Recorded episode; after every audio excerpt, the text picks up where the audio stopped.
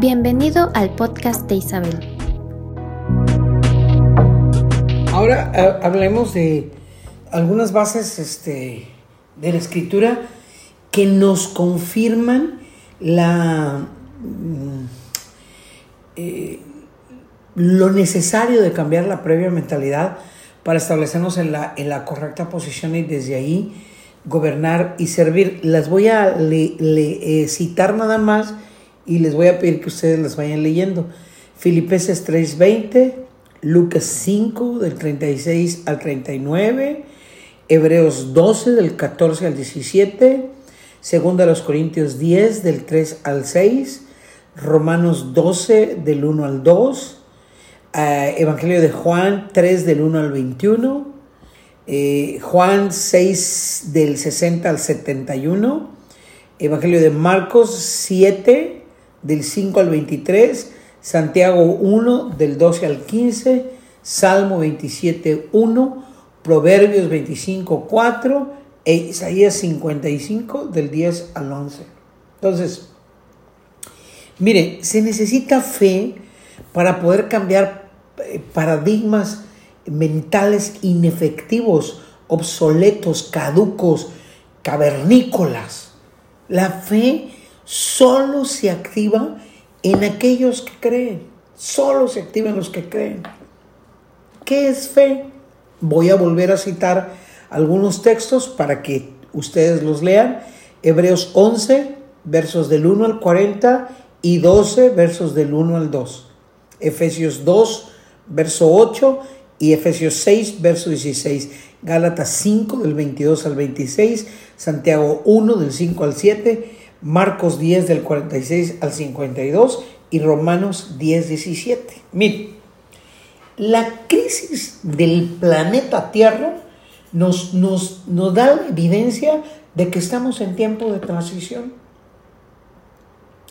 Por ejemplo, la Pascua eh, capta condiciones específicas que identifican a la generación que ha venido a tomar un lugar para hacer cambio crítico de una nueva posición en los propósitos del Señor. Miren, la Pascua como fiesta demandaba un intenso involucramiento personal. Ningún extranjero podía comer de ella, a no ser que ese extranjero fuera circuncidado y se convirtiera en un nativo de Israel.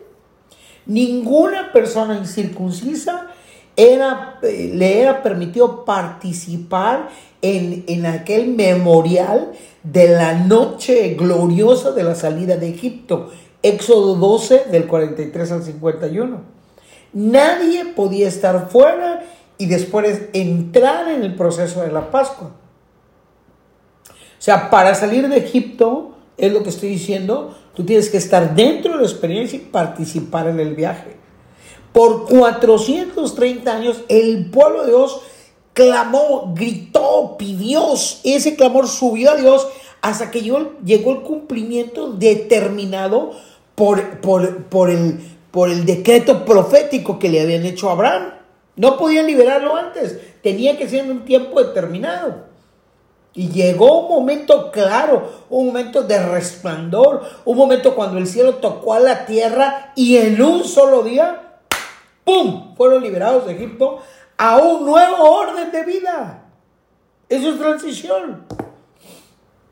Eso es reforma. La iglesia tiene que tener oídos proféticos para oír este claro clamor del cielo a la tierra por ser reformada, por tener un nuevo avance.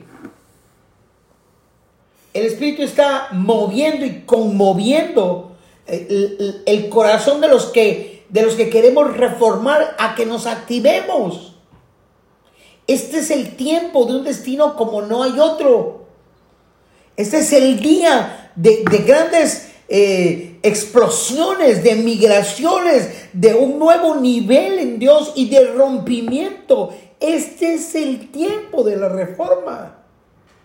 Este es, y la iglesia tiene que tener un oído fino para escuchar hacia dónde, cuál es el nuevo nivel, qué, tenemos que hacer, cómo lo tenemos que activar y cómo tenemos que romper el paradigma anterior. que es la cosa más violenta que hay sobre la tierra. Sigue a Isabel en sus redes sociales.